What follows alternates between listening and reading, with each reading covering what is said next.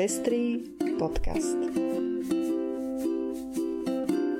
O všetkých farbách života.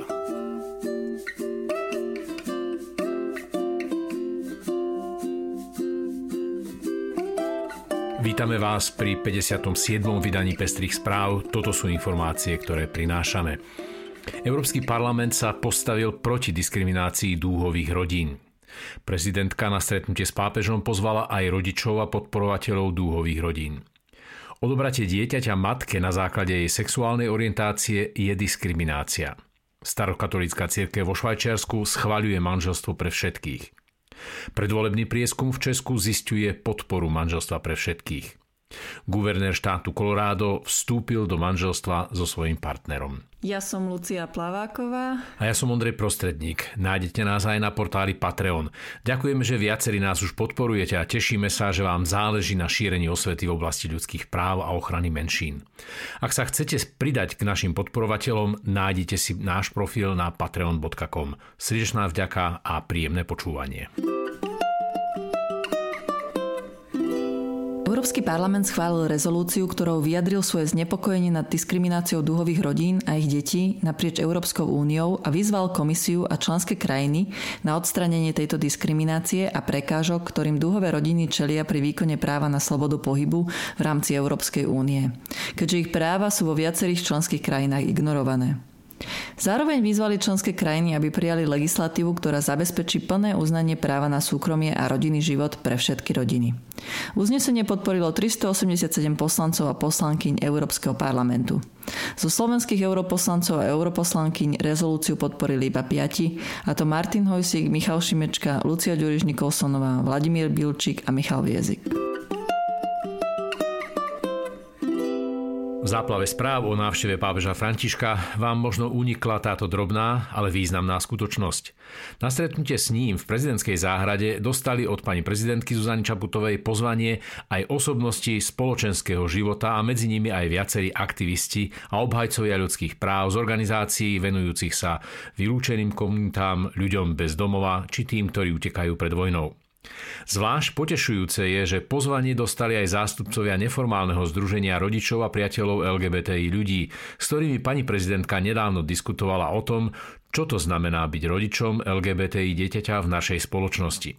Pani prezidentka i pápež vo svojich prejavoch hovorili o ľudskej krehkosti a o tom, že zmyslom života nemôže byť neustály rast a hromadenie vecí, ale vnímanie potrieb ostatných. Hovorili o tom, že sa navzájom potrebujeme – my v to veríme tiež. Európsky súd pre ľudské práva rozhodol v prípade X proti Polsku, že Polsko porušilo zákaz diskriminácie a spôsobilo zásah do práv sťažovateľky v rozpore s dohovorom, keď v konaní o zverenie dieťaťa sťažovateľky do starostlivosti súd opieral svoje rozhodnutie o odobrati dieťaťa zo starostlivosti o skutočnosť, že sťažovateľka má po rozvode s bývalým manželom vzťah so ženou.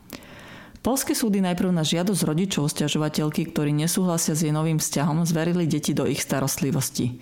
Následne o zverenie do starostlivosti požiadal aj otec detí, pričom od času rozvodu nevyužíval ani svoje právo na styk s deťmi.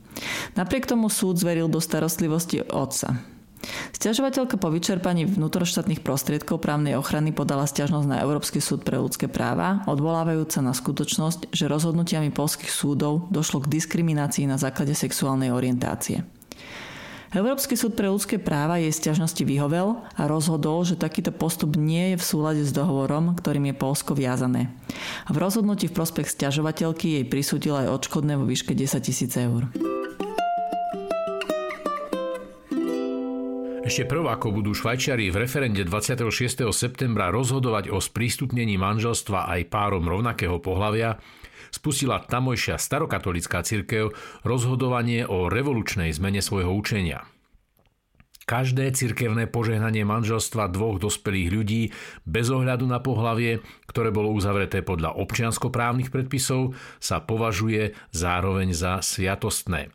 To je uznesenie, ktoré synode predložil biskup spolu so synodnou radou. Delegáti a delegátky ho schválili veľkou väčšinou a len dva hlasy boli proti. Vzhľadom na to, že ide o zásadnú zmenu učenia, vyžaduje poriadok starokatolickej cirkvi dvojstupňové schvaľovanie – To znamená, že synoda sa k definitívnemu schváleniu vráti o rok. Dovtedy sa k návrhu budú vyjadrovať rôzne orgány cirkvy, ako aj Medzinárodná konferencia starokatolických biskupov. V prebiehajúcej občianskej diskusii o zavedení manželstva pre všetkých vo Švajčiarsku sa starokatolická cirkev kladne vyjadrila ešte v roku 2019. Kým na Slovensku veľká väčšina cirkví podniká reštriktívne kroky, aby umlčala aj vnútrocirkevnú diskusiu o akceptácii spolužitia párov rovnakého pohľavia, vidno na príklade z inak konzervatívneho Švajčiarska, že kresťania vedia byť aj inkluzívni. S blížiacim sa termínom volieb v Českej republike zverejnila iniciatíva SMEFER výsledky prieskumu, v ktorom hodnotili podporu manželstva pre páry rovnakého pohľavia v posledných 4 rokoch a opýtali sa 1120 kandidátov a kandidátiek, či podporia manželstvo pre všetkých. Pripomeniem, že návrh na uzakonenie manželstva pre všetkých sa síce v súčasnom Českom parlamente dostal do druhého čítania, avšak do konca volebného obdobia už nestihne prejsť celým legislatívnym procesom. Preto pre jeho úspech v ďalšom parlamente bude rozhodné jeho zloženie. Aj preto iniciatíva ZMFR spracovala predvolebný prieskum, v ktorom si pred voľbou môžu ľudia pozrieť z postoje jednotlivých kandidátov a kandidátiek a aj podľa toho sa rozhodnúť, komu dajú svoj hlas. Svadba, pri ktorej sobáši rabínka, už to samo o sebe je na naše pomery neslýchané. Nie však v spoločnostiach, ktoré ctia ľudské práva. V americkom štáte Colorado sa ale pre slovenské predstavy o ľudských právach odohralo čosi ešte neslýchanejšie. V stredu minulý týždeň sa tam pred židovskú rabínku Tirzach Firestoneovú postavil tamojší guvernér Jared Polis a uzavrel manželstvo so svojím dlhoročným partnerom Marlonom Riceom. Informovala o tom vo štvrtok na svojej webovej stránke stanica CNN s odvolaním na kanceláriu guvernéra. Polis je prvý príslušník komunity LGBTQ v USA, ktorý uzavrel manželstvo počas pôsobenia vo funkcii guvernéra amerického štátu.